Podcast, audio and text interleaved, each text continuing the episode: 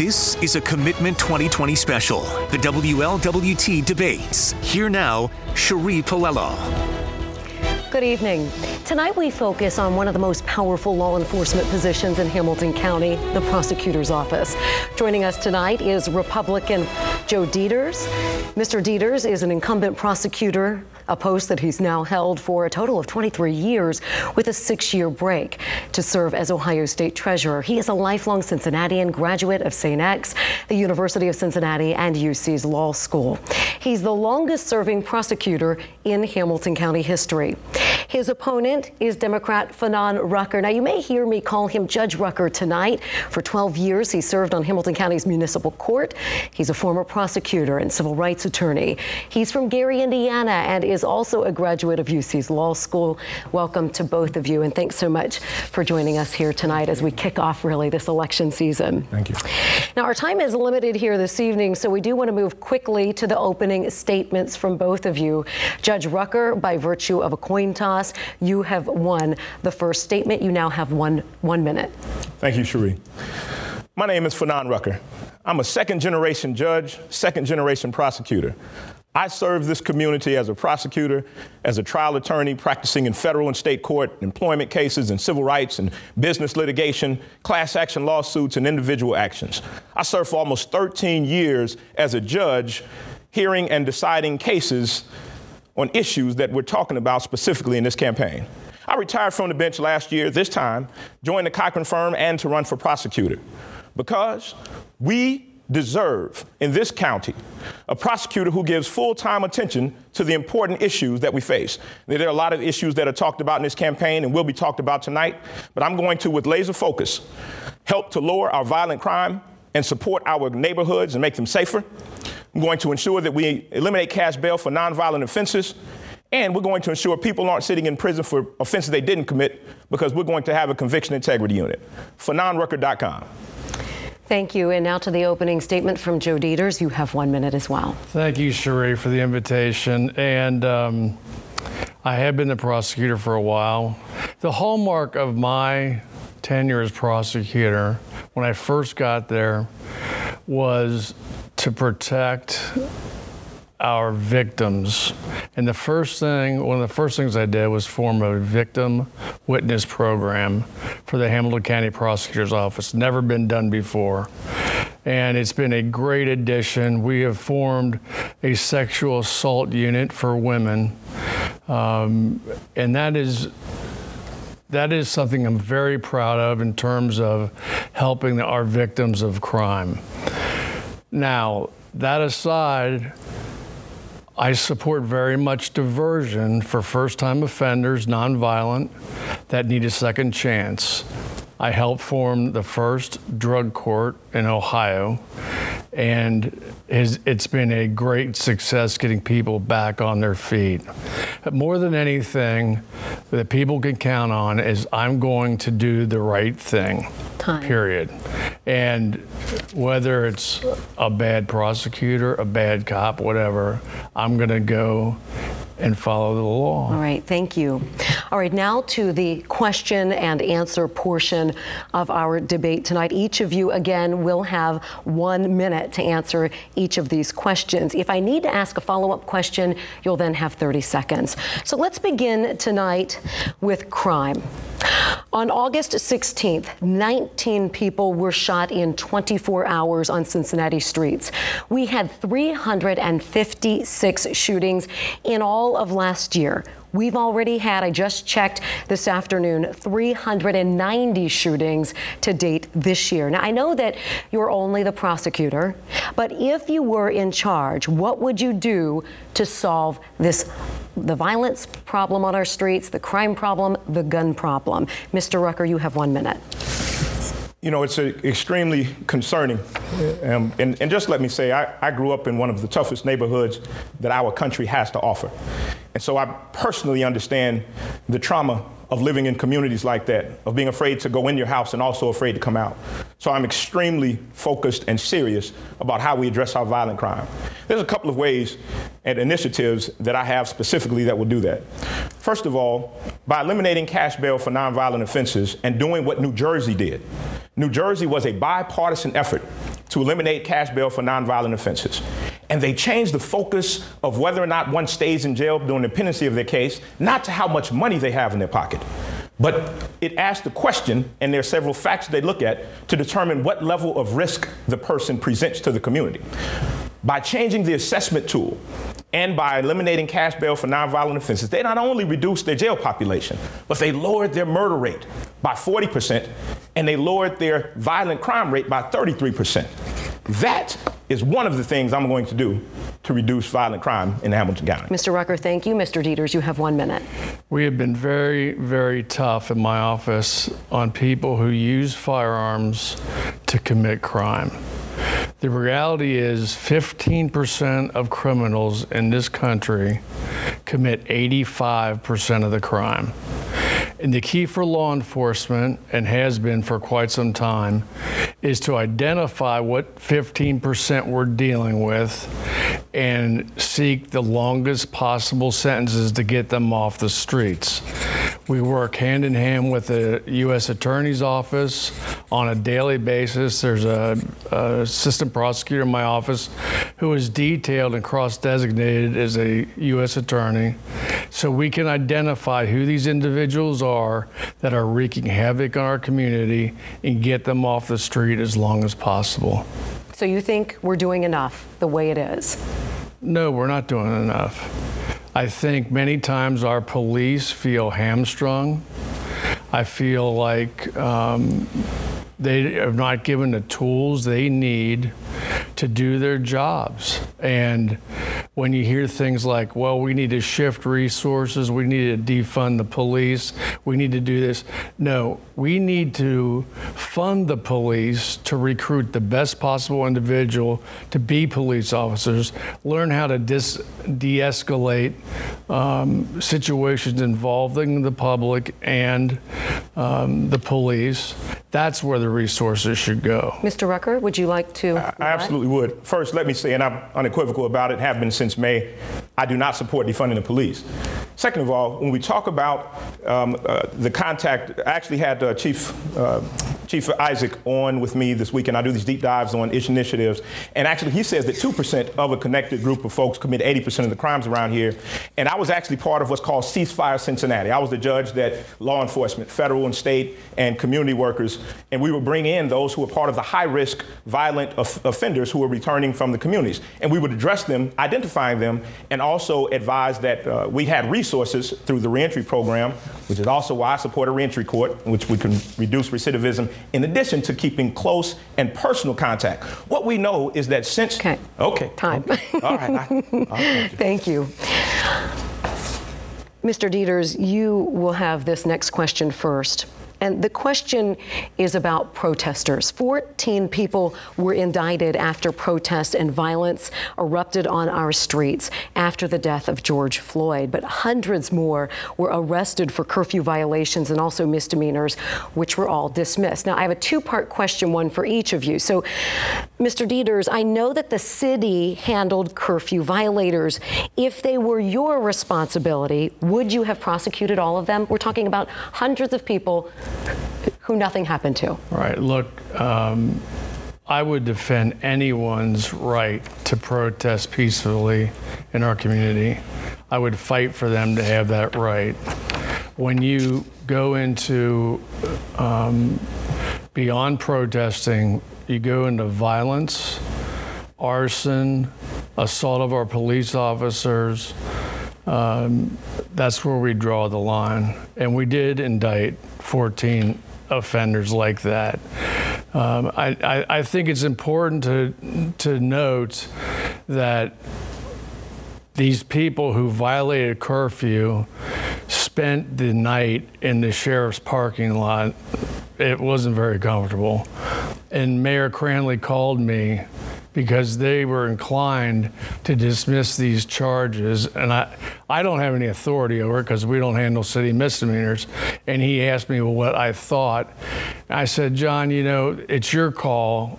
Um, Time. But I think that spending the night in the sheriff's parking lot's pretty bad. Okay, simply put, then no. Yeah. And Mr. Rucker, same question, but I want to elaborate here. Do you agree with dropping the charges against just curfew violators? And what would you do with those more serious offenders who cause damage and, in some cases, violence on our city streets? Well, first of all, let me say justice demands consistency, and I'll explain what I mean by that in a moment. With regard to those who are violating curfew, the, the curfew violators, um, to the extent that they were demonstrating nonviolently, um, and, and I, I want to be honest, I, my understanding is that those charges are actually still pending. There's a motion to dismiss that has not yet been uh, resolved. So those charges, as I understand, have not yet been resolved. Um, and there were several proposals: have them do community service, um, have them uh, to to you know uh, engage in some other activities, and then the charges would be dropped. I would be in favor of that. I would have been in favor of of that outcome. And if they sat a night in jail, unfortunately, as I was a judge over hundreds of thousands of cases where people came into arraignment court after having sat in jail, they would enter pleas, sometimes getting charges that they may not necessarily have been guilty of. Um, but I would have been in favor of, of moving responsibility and not having them prosecuted for curfew violations. With regard to violence during riots, absolutely um, prosecute them. However, there's a young lady who's accused not of threatening of, of uh, attacking the police, but spitting out her gum, and she's facing felony charges. Uh, justice demands consistency. All right, thank you. Time. Let's shift gears here and talk about the death penalty. Mr. Rucker, you oppose the death penalty, but what do you say to the families of the three women and two girls who were murdered by serial killer Anthony Kirkland here in Cincinnati? Why should his life be spared when theirs were not? That's a, that's a tough issue and a tough question. And let me say that uh, Anthony Kirkland I know the details of that case. Um, I know the facts of it because I was the judge that the police officers came to to sign the warrants. I was the one that was the first entity in the in the system who understood the extent of his crimes. I was the judge that he stood across from as he entered his plea, and I set his bond. So I'm not uh, I'm not I'm not insensitive to the significance of his actions nor the impact on those families. The issue is not about the fact that we need to punish individuals who threaten, harm, uh, torture members of our community. The issue is the injustice in the process of how we actually um, manipulate our criminal justice system to ensure that it's fair. What will I say to those families? That that person will never see the light of day. That that person needs to be locked under the jail. And we will protect communities and societies from him and people like him completely. Thank you. So, Mr. Deters, your opponent has criticized you for being a proponent of the death penalty, saying it costs too much money to keep uh, inmates on death row, and too often death row inmates are exonerated. If one person is put to death, is that not reason enough to do away with the death penalty? You have one minute. Well, first of all, I tried the Anthony Kirkland case, and um, uh, a horrible serial killer in our community was removed and placed on death row. Um, my opponent um, doesn't believe in the death penalty, um, and he has his reasons, and that's fine. But here's the overreaching problem prosecuting attorneys are made and swore to uphold the law, not to determine what laws you want to enforce. If tomorrow I said, hey, you know, I think that domestic violence stuff is nonsense, I'm not going to do that anymore. That's not my job. If I want to change the death penalty, or change the murder statutes, run for Senate, run for the House, run for governor. You don't run for prosecutor and decide which laws you're going to pick and choose to enforce. My job is to enforce the law, and I, as long as I'm prosecutor, whether I like it or not, I'm going to enforce it. All right. Thank you. May, may I respond to that? Absolutely. 30 seconds. So, what I'm hearing from my opponent is that the prosecutors do not have the ability to exercise discretion over what type of charges they, uh, they proceed with and whether or not they decide to proceed with death penalty. There's a Columbia Law Review article that's been going around. It talks, it's a deep dive review of the death penalty charges specifically executed by my opponent from 1992 until 2017. And it talks about the fact that Hamilton County is responsible for the part of the 2% of more than half of the death penalty cases across the country, and that there's a racial component to it. That's discretion exercised. And we can talk all day about the reason why, but there's discretion with the position of prosecutor. All right, thank you. Time. Mr. Deters, would you like to respond? If the case, if the facts fit our statute, number one, and there is not a proof problem, we seek the death penalty, period. That's our standard. That's going to be the standard. I don't care what race you are or anything like that. If you fit our death penalty statute and we don't have a proof issue, we will seek the death penalty. Thank you. Right now, many people out there watching might not know this, but the Hamilton County prosecutor's job is a part time job. Judge Rucker wants to make that a full time position. He wants to change that. Considering the Hamilton County prosecutor prosecutes all felony and misdemeanor crimes committed by adults and all crimes committed by juveniles, should the prosecutor be allowed to take on private cases for extra money? Why or why not? Mr. Deters, you go first, one minute. The classification as a part time prosecutor is a payroll classification. I take a reduced salary, period. I probably work 70 to 80 hours a week being the prosecutor. That is my priority. And if you talk to my staff, they know that. That's all I do 99.9% of the day. And do I have a private practice? Yes, it's very small. Um, it, I, I do take a less salary for it, but it doesn't take away from my commitment to being the prosecuting attorney of Hamilton County. Thank you, Mr. Rucker. So there are some uh, foundational, I think, agreements that those of us who work in the system and in the community agree with. We generally agree that no one should be sitting in jail because they can't afford not to be there. We generally agree that innocent people should not be sitting in prison innocent of the charges for which they've been convicted. We generally agree that we want people who are returning citizens, who are returning from prison, to be successful when they return, to add to society instead of taking away. What we need is someone who is laser focused and intentional about how we address what we generally and foundationally agree about our system. I, I, appreciate what Joe is saying about the fact that his private practice is small and it's a payroll issue. But at the beginning of his term, he literally submits a document saying he's part time and has a part time practice. I'm saying that these issues are big enough, and their county is 800,000 citizens in 50 neighborhoods and communities. Full time attention is required. Time. Would you like to respond? No. Okay.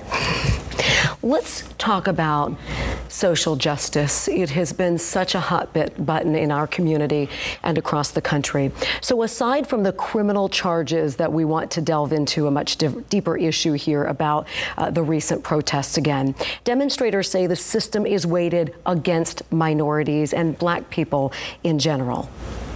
Partic- uh, do you believe that this is true? Is my first question. Why or why not? And if so, what are you going to do about it? Judge Rucker. Well, let me say that uh, in 2000, and, well, actually in 1992, I, I decided to go to law school because I saw riots break out after Rodney King's, uh, the officers involved in Rodney King's case were acquitted. In 2001, I was a civil rights attorney and representing individuals who had been on the uh, wrong end of uh, some police misconduct. And so I was out there representing uh, individuals and speaking and working on Cincinnati CAN to help bridge gaps and recognized um, inequities in our systems in 2020, I was one of the folks who was out there at, among the protesters. I was speaking at, at their request. Um, do I believe that our system has inequities in it? Absolutely. Um, I saw it from the inside as a judge. I saw it as a prosecutor. I experienced it as a lawyer advocating on behalf of people whose voices were not always heard. Uh, again, my father was on the Indiana Supreme Court for almost 20 years. This is not anything that I think is generally misunderstood or disagreed about. What am I going to do? Be laser focused on how we address those inequities. Time. Thank you. Mr. Deters? Well, I agree with Fanon. I mean, I think there is legitimate problems in the system. Um, but getting back to my opening statement, I said that the people of this community can depend on me to do what I believe is right, even in the face of overwhelming criticism. Before Mr. Floyd was murdered, um, you may remember this. We had a UC police officer shoot and kill Sam DuBose. And when I saw that tape, I felt it was murder. My assistants that run my criminal division thought it was murder. The grand jury thought, and this was before all these cases happened. So there was no political pressure directed towards me or my office. The only thing that was directed towards me was doing the right thing. And I felt that Sam was murdered. I still feel that Sam was murdered. And and our office, I personally tried that officer. And uh, um, time. I'm sorry, go ahead. But I'm going to actually ask a follow up here because you brought it up. You're talking about the Tensing case, and right. uh, in that case, the trial, it was tried twice, it ended in a hung jury twice. So then my next question to both of you is Does the judicial system go too far, have too many protections for police officers, particularly those involved in deadly shootings of unarmed suspects? Mr. Deters, you respond first. Well, as prosecutor, you got to be very careful of this because I think. It, maybe not today, but 10, 20 years ago, police officers were giving given automatically by juries. They were just flat believed. Um, I don't know that that's the case today. That, that that's happening. I think people are looking closer what is going on.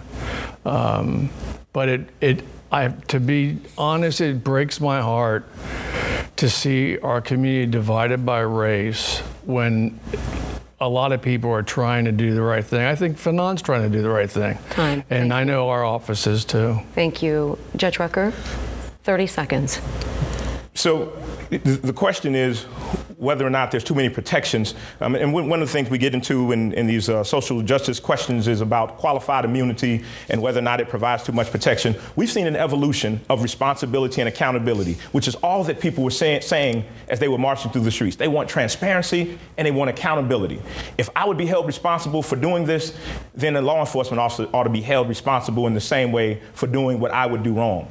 Um, too many protections, I don't know about too many, but certainly we need to review how much protection they do have. All right time. Thank you. This is the last question for both of you. Both of you have been in public service for decades, either as prosecutors or judges, or Mr. Deters, also when you were the treasurer for the state of Ohio.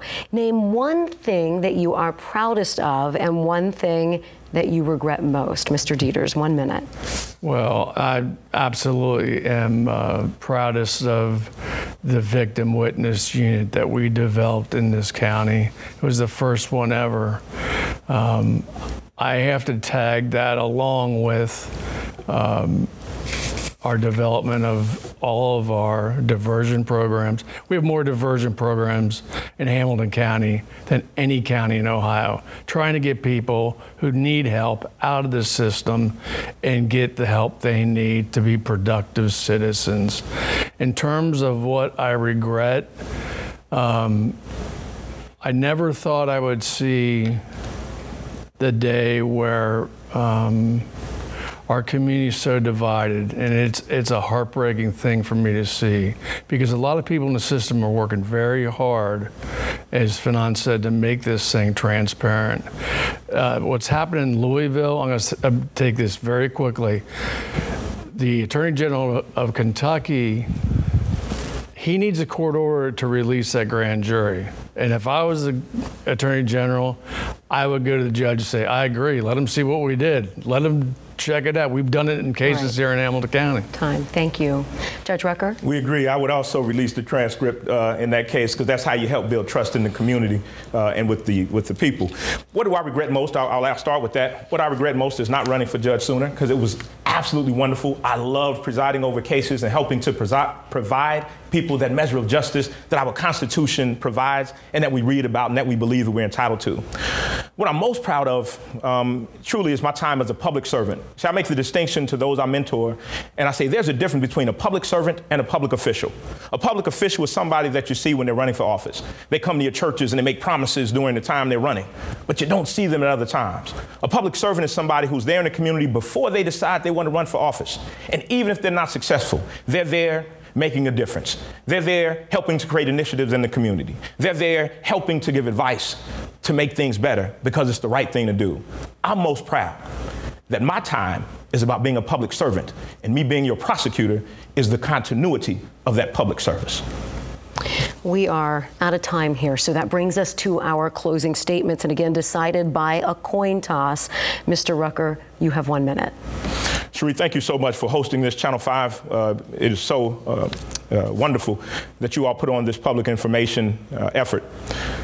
Well, I hope, ladies and gentlemen, that the uh, picture is clear. We have issues and disparities in our system. We have what we all recognize are foundational concerns that, that need to be addressed. What we need and what I have given my entire career to is helping to make our system better. I haven't only tried cases in federal court and state court.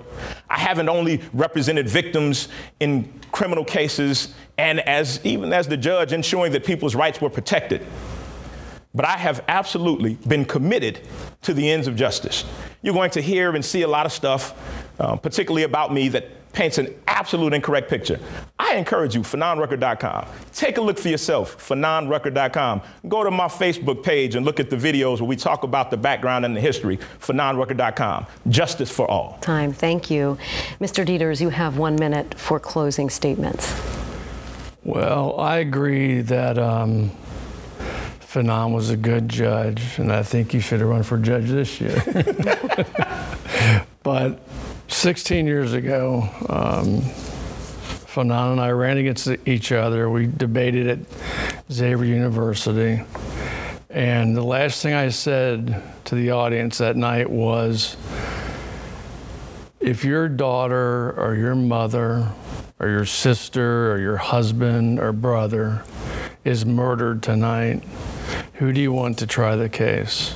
someone who's done dozens, if not hundreds, of murder cases, including five serial killers? Um, or do you want someone who's never tried a felony? And I think the answer is you want the experience um, of someone that has done it before. And um,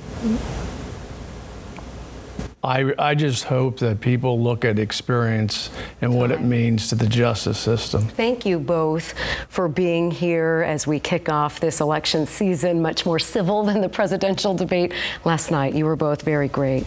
Coming up next, my co anchor Mike Dardis with the candidates for Hamilton County Sheriff. That's coming up right after the break. Thanks for being here. Accuracy it matters in everything you do. Your GPS needs to be accurate. Take a left on 13. Your taxes need to be accurate. And your dentist needs to be accurate. You choose accuracy every day. And for an accurate forecast, choose WLWT Weather. It's the only forecast in Cincinnati independently certified most accurate. Nine years in a row and counting. Accuracy does matter. Choose accuracy. Choose WLWT Weather. You're watching a Commitment 2020 special, the WLWT Debates. Here now, Mike Dardis. And welcome back, everybody. Now we turn our focus to one of the most closely watched local races, the battle for Hamilton County Sheriff. We want to start by introducing the candidates. We have here Republican Bruce Hoffbauer. Mr. Hoffbauer served in a number of roles with the Cincinnati Police Department for more than 30 years. He is a native of Hamilton County, graduated from Elder High School and the University of Cincinnati, and currently lives in Green Township. His opponent, Democrat Charmaine McGuffey. Ms. McGuffey, also a Hamilton County native, graduated from Western Hills and also from UC. She worked for 33 years with the Hamilton County Sheriff's Office. So welcome to both of you tonight. Thanks so much for being here. Thanks, Mike. Should Thank be you, a Mike. Good, should be a good one. So our time is limited tonight. We want to move quickly to our opening statements from both of you. Mr. Hoffbauer, by virtue of a coin toss, you have the first opening statement and you have two minutes. Again, thanks, Mike. Good evening, everyone. I am Bruce Hoffbauer, and I will be your next sheriff of Hamilton County. I want to be clear that this job of sheriff is not something that is an on the job training type of job. You have to have the experience to lead the men and women in that agency and lead the sheriff's office with the community. That's what I have as experience. I have 34 years of experience with the Cincinnati Police Department, where I retired as a lieutenant. All of that time was in uniform patrolling the streets of Cincinnati, so I have a very good understanding of what's happening on the streets and exactly what the community needs. The idea of public safety is not something new to me. This, I have a deep history with my family with public service. My father, Ray Hoffbauer, is a retired colonel from the Hamilton County Sheriff's Office. My wife, Patty, is a retired police officer from Cincinnati. My daughter, Katie, my little girl, Katie, is a police officer right now with the city of Cincinnati, patrolling the streets, keeping all of us safe today. And my son, Jake, is a Cincinnati firefighter, also keeping us safe every day. So, this role and this run for sheriff is probably the most important sheriff's race in our history. We are one voting cycle away from being a place like Seattle, Portland, Chicago, and New York. And as your sheriff, I cannot allow that to be the case here in our beloved Cincinnati and Hamilton County. This sheriff's race is going to come down to a couple things honesty, integrity, accountability, safety, and security. The office of sheriff should not be something that is used as a political platform to push out someone's own personal agendas, but it should be used, and I will do that when I'm your sheriff, to provide equal treatment and follow the rule of law as I serve as sheriff. So I believe I have all the box checked, the experience to be your next sheriff of Hamilton County, and that's why I believe I'm the best candidate and I will be the best sheriff of Hamilton County. Mr. Hoffbauer, thank you so much. Opening statement now, Ms. McGuffey. Thank you, Mike, and thank you to WLWT, and thanks to everyone for tuning in. I was born and raised right here in Cincinnati, and I grew up in Price Hill. And as a young girl, I decided I wanted to be a police officer. And I was told women can't be cops. But you know, I continued to pursue my dream. I went to Western Hills High School, I attended the University of Cincinnati, I achieved a bachelor's degree in criminal justice, and I joined the Hamilton County Sheriff's Office. And in my 33 year career with the Sheriff's Office, I worked in every facet of the criminal justice system and the Sheriff's Office. And that is from being the commander of the jail academy to the lead hostage negotiator of our SWAT team. I was promoted by three different sheriffs. I rose in rank from sergeant, lieutenant, captain, and then major. And in that role as major, the only woman, by the way, to hold that position, I commanded two of the largest divisions in the sheriff's office with some 600 uniformed personnel, the care and custody of 12, 1,400 prisoners, and also managed a budget of $36 million. And I balanced that budget. I have over a hundred commendations in my career, and that's a testament to my ability to get the job done and do the job well. You know, before I became major, our jail was ranked the worst jail in the state of Ohio. Under my leadership, I brought that jail up to the best ranking jail in the state of Ohio. And, you know, when I saw excessive use of force, I demanded accountability, even though it cost me my job. And I, as sheriff of Hamilton County, will make certain that I do the right things and put public safety as my top priority. Everyone's safety, no matter the color of their skin or the neighborhood they live in. I am the endorsed Democratic candidate. I'm proud to be so. I'm proud to be a woman, the first woman to run for sheriff in Hamilton County. And I thank you all very much, and I hope to earn your vote tonight. All right, thank you so much, both of you. Now we want to get to the question and answer portion of the debate. Each of you will have one minute to answer each question. I won't be rude if you go a little bit over, but we'll try to keep it to time, so that's why I'll jump in over a minute. If I need to ask you a follow up, uh, we'll each give you 30 seconds for that. So here we go. Uh, during the recent unrest in Cincinnati, Sheriff Jim Neil took a knee with protesters outside of the courthouse, and many police officers have spoken out against the conduct of police officers involved in George Floyd's death death in Minneapolis. What is your position on the protests, and would you have taken a knee? Ms. McGuffey, we start with you.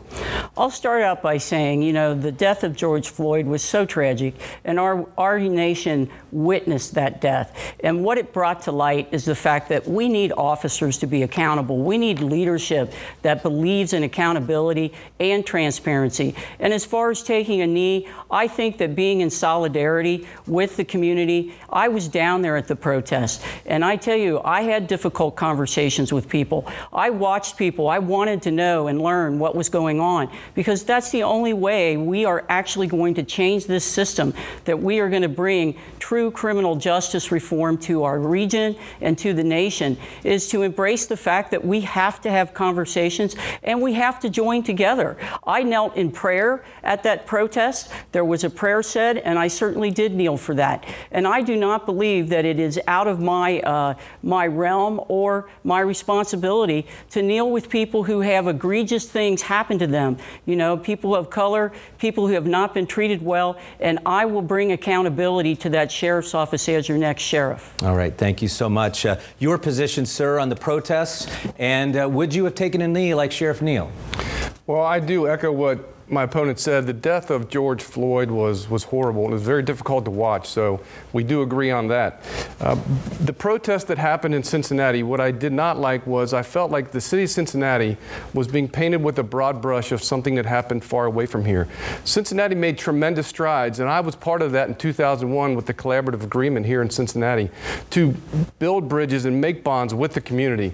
And I felt that Cincinnati did not fit the mold of what happened in Seattle. And so as, as you talk about taking a knee, I agree, I would kneel in prayer. But in this event, I believe as a law enforcement executive, someone who's been out there in the streets and in the riots, which I have, my opponent's never been in the riots, so for her to go down there, it might have been somewhat of a novelty. But I think the beauty of our country is that we all have a right to choose. And I stand with Sheriff Neil, I stand with the police chief. If they decided to take a knee, that's their option. I would have removed myself and been the law enforcement executive so I could control the scene. But I stand with their choice to do that. That's absolutely right. Question two goes to you, and we'll alternate uh, accordingly. Do you believe that the Hamilton County Sheriff's Department has issues with systemic racism or systemic discrimination against anyone? And what reforms do you believe, if any, are needed within the department? I don't think the sheriff's office has a problem with systemic racism. Systemic racism does occur. Let's be let's be frank. It does occur in our society and in police agencies. So my job as a sheriff is to root that out. Um, my opponent was in that position, and if she saw that, she was in a command position. If she saw that in the sheriff's office, it should have been identified some long time ago.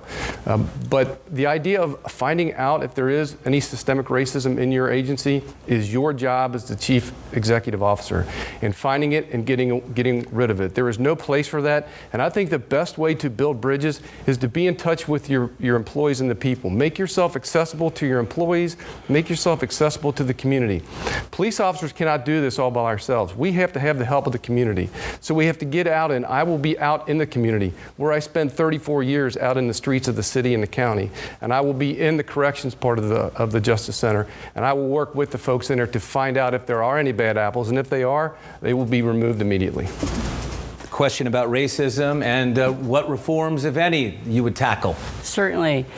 I spent 33 years in the sheriff's office, and there has been systemic racism that has occurred in that office. My opponent doesn't know it because he didn't work there. I did. I've seen justice and I've seen injustice. And it has always been my goal, particularly as the major. I sought to remedy those situations. And in fact, I did speak out. I spoke out against excessive force 2014. I spoke out about it in 2015. I spoke out about it in 2016. And then was fired from my job because I demanded accountability from certain people in that department so that we can have a criminal justice system that is truly just. And yes, I have been there. I've seen it with my own eyes. I did go down to the protest while my opponent stayed home and watched it on TV. It's important to show up as a law enforcement leader. You have to be there regardless of whether you think you're above it or not. Next question. You want to follow up? Go ahead. I do. And so the reason I did not go down to the to the riots is I will not condone as a sheriff or a citizen of the breaking of property, assaulting people, blocking roadways, criminal activity. I stand with protesters when they hold signs and they use their First Amendment free speech. But I was in the riots and I just want my opponent to be very clear. Putting myself down there with rioters and protesters does nothing but muddy the waters for the law enforcement executives trying to maintain order. So I didn't have to go down there. I've been there. She never has. You get 30 seconds if you want. Thank you. I did not attend riots. I attended peaceful protest, and that was my purpose of being there was to advance our peaceful conversation, was to join with peaceful people who want to make change in our criminal justice system in the right way. I did not attend any riots. I attended peaceful protests. Let's focus. Next question to you, Ms. McGuffey. Uh, it's been obviously a year to forget when it comes to violent crime, a lot of things, but violent crime here in our county, Hamilton County and Cincinnati, with all these shootings. I remember one weekend we had nearly 20 shootings in just the one weekend. Uh, so you're obviously just one person, and you would be representing just one department. But if I gave you a magic wand, so to speak, and I told you you could be everybody for a day, what would you do as a thinking person to solve this issue in Hamilton County? I know you can't do it by yourself, but if I gave you that power, what would you do? The first thing I would do is reach out to the community. I would reach out to community leaders and I would ask them, what do they think and how can we solve this problem? Because they have those relationships. They're long standing members of their communities. And when they have violence or things go wrong in their community, those are the people we need to ask. How can we solve this? And then when they give you ideas about how to solve things, you have to be a fearless leader and embrace those ideas.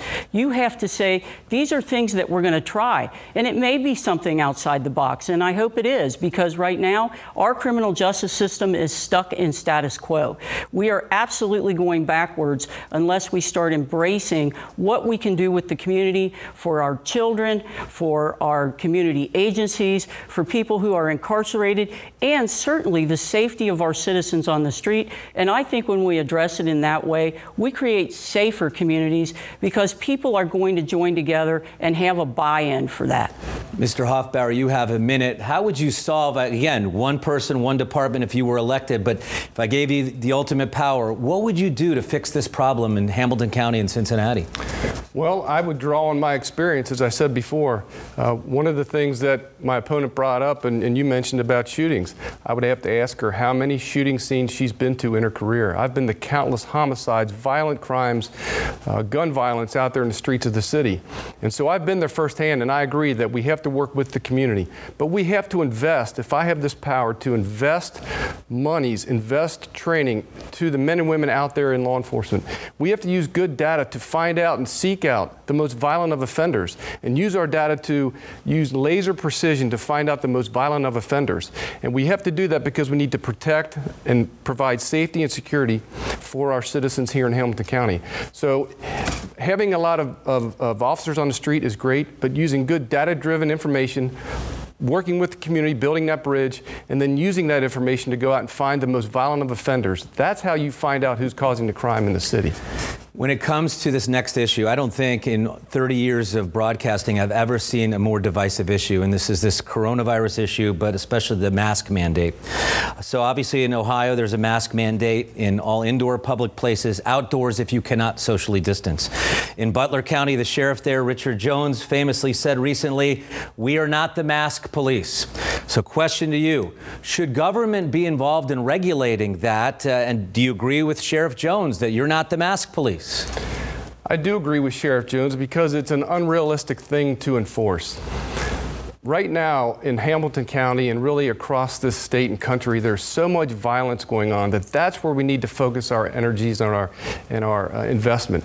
Not taking anything away from the pandemic with what's happening with the coronavirus, but I think it becomes also a personal responsibility. The masks are important, and there is some regulation with business owners, restaurants, to not allow people into their establishments without masks. But I think it's it's not a good use of resources to put law enforcement folks out there to enforce people who are not wearing their masks or are not social distancing. I believe the uh, police chief, Eliot Isaac, even said that the Cincinnati Police Department wasn't going to do that. They have more officers than the Hamilton County Sheriff's Department does, and there's no way to enforce that. So I think it goes back to providing some, some responsibility on the individual while at the same time business owners and restaurant owners and bar owners take the initiative and not allow pe- people in unless they follow the rules. Ms. McGuffey, uh, mask mandate. Should you be playing a role in uh, making sure people are doing the right thing? Rather than use the word enforcement, I'd like to use the word cooperation because I think there are so many agencies in Cincinnati that hold a um, that hold a responsibility to help us with this, and that's the health department, and that's certain city agencies and county agencies, as well as the sheriff's office. And I'll say this: I think we do it by um, example. Quite honestly, you know, my opponent says, well, the the men and women out on the street don't have to wear masks. Well, the sheriff's department has men and women in the jail, in the courthouse, in very close proximity with people who have to live there and be there for a long time, and some of them may be sick. And I will enforce the fact that we need to lead by example, and certainly I will. I will wear a mask, and I'll require the officers in the jail to wear a mask, and officers in the courthouse when it's appropriate to wear a mask. You know, and when it's appropriate to wear a mask for our law enforcement people, I think it sends a good message to the community. Uh, so again, rather than enforcement, cooperation. Okay, let's talk a little bit about uh, this controversial phrase that I think is really often misunderstood, and that's defunding the police. Uh, when people hear that, some people think, oh, you take all the money away from the police or get rid of the department. Most folks don't mean that. They mean moving money around. For example, some people are critical, saying that they should move money around to support mental illness. In something like that, in, a, in an area like that, would you support moving department budget money to fund some form of mental health task force or, or something like that? Or do you think uh, things are good the way they are? Well, I certainly think we need to change some things. I mean, that's exactly why this race is so important.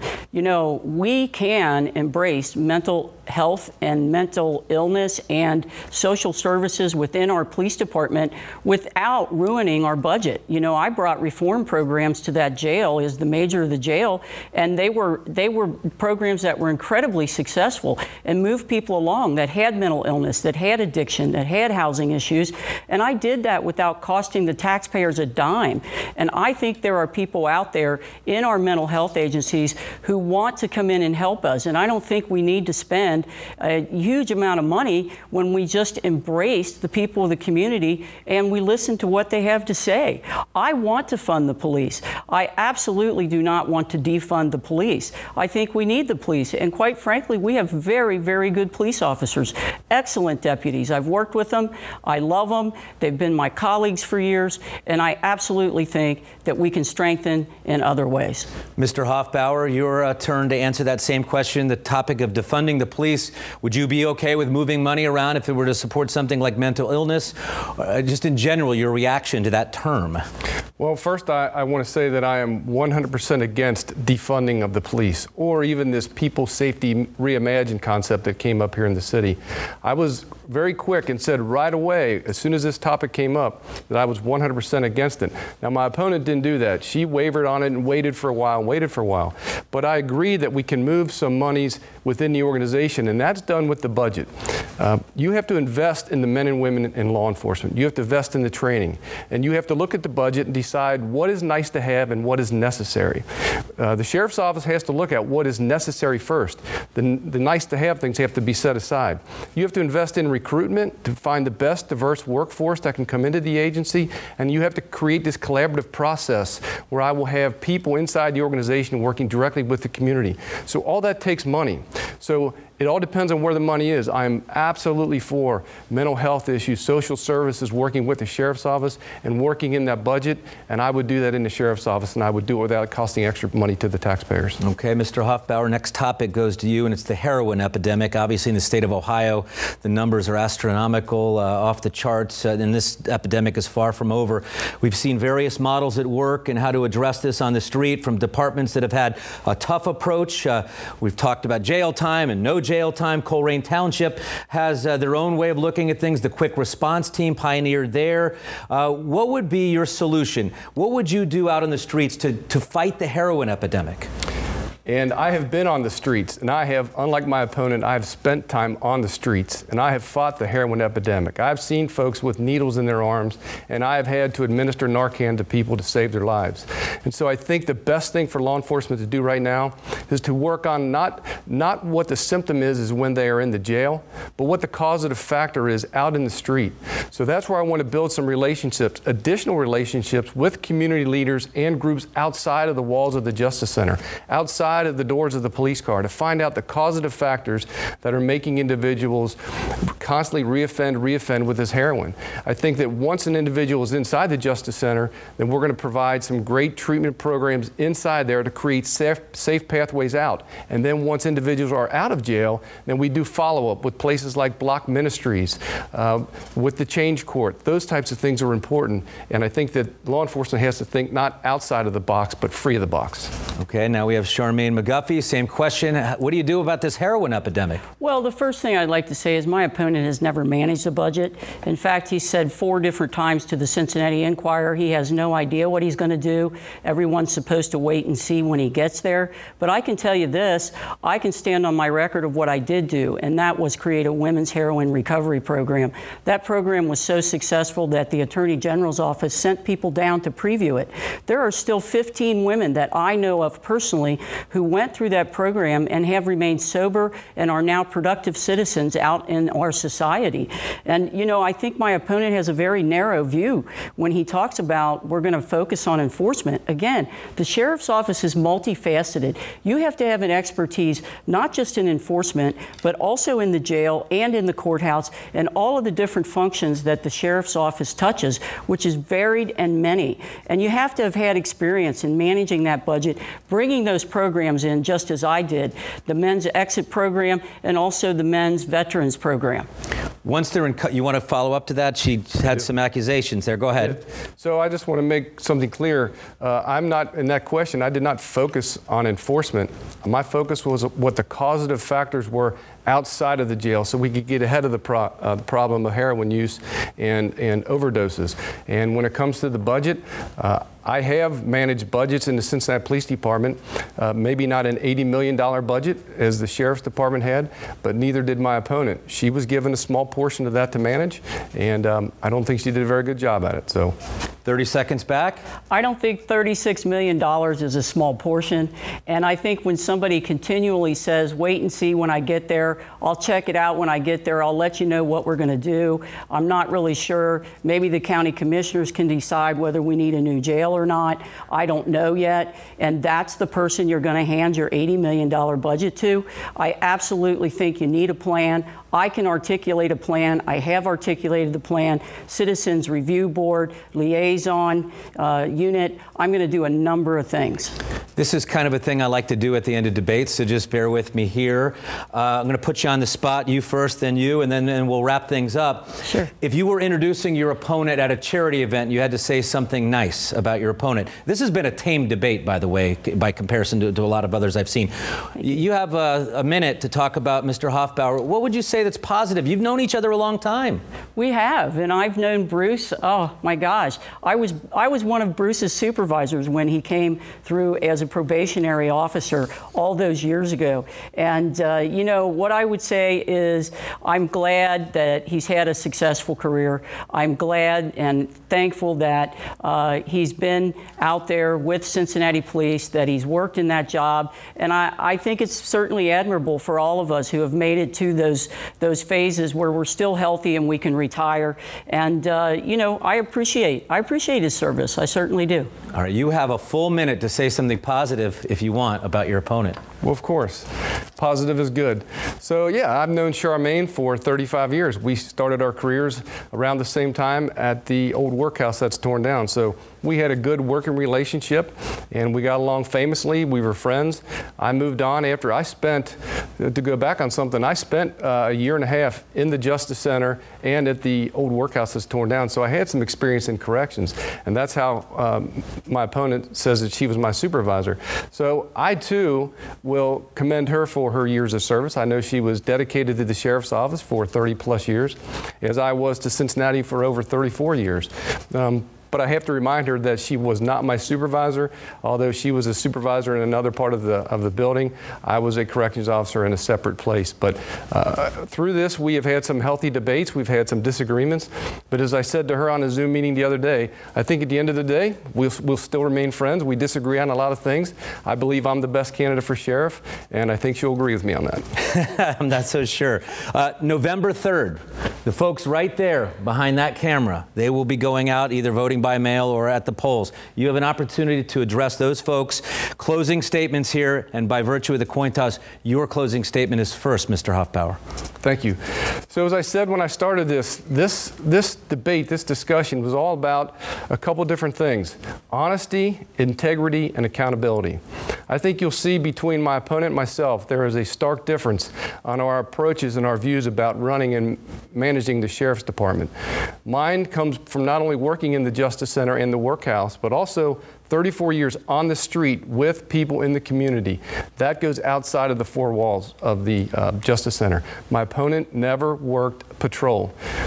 Directing traffic at a detail or checking someone to see if their ankle, ankle bracelet is on during probation, that doesn't count. Um, but again, I think my record speaks to uh, my honesty and integrity. Again, my opponent, uh, her, her record speaks for itself. It's well documented. She was fired from the sheriff's office after 31 counts of, of creating hostile work environment and dishonesty. And I think when you go back, you'll realize I'm the best candidate. My record is, is unblemished.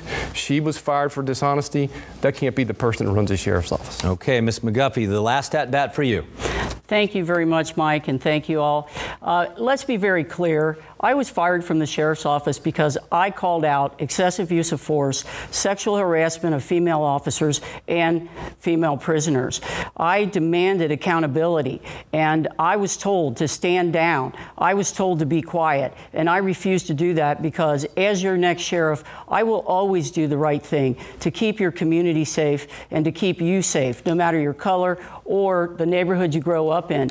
And, you know, I will say my opponent continues to distract by talking about my record, which, by the way, is an accomplishment in and of itself. I brought that jail from the worst jail to the best jail in the state of Ohio. I managed a multi million dollar budget, and I won awards as Police Officer of the Year in doing so. My opponent takes a page out of the Trump playbook, and he continues to criticize me for something he knows as sheriff I will enforce that officers speak up when they see wrongdoing. All right. Thanks to both of you, Charmaine McGuffey and Bruce Hoffbauer, also Joe Deters and Fanon Rucker, the prosecutor battle. Keep watching WLWT for the latest on this election coverage.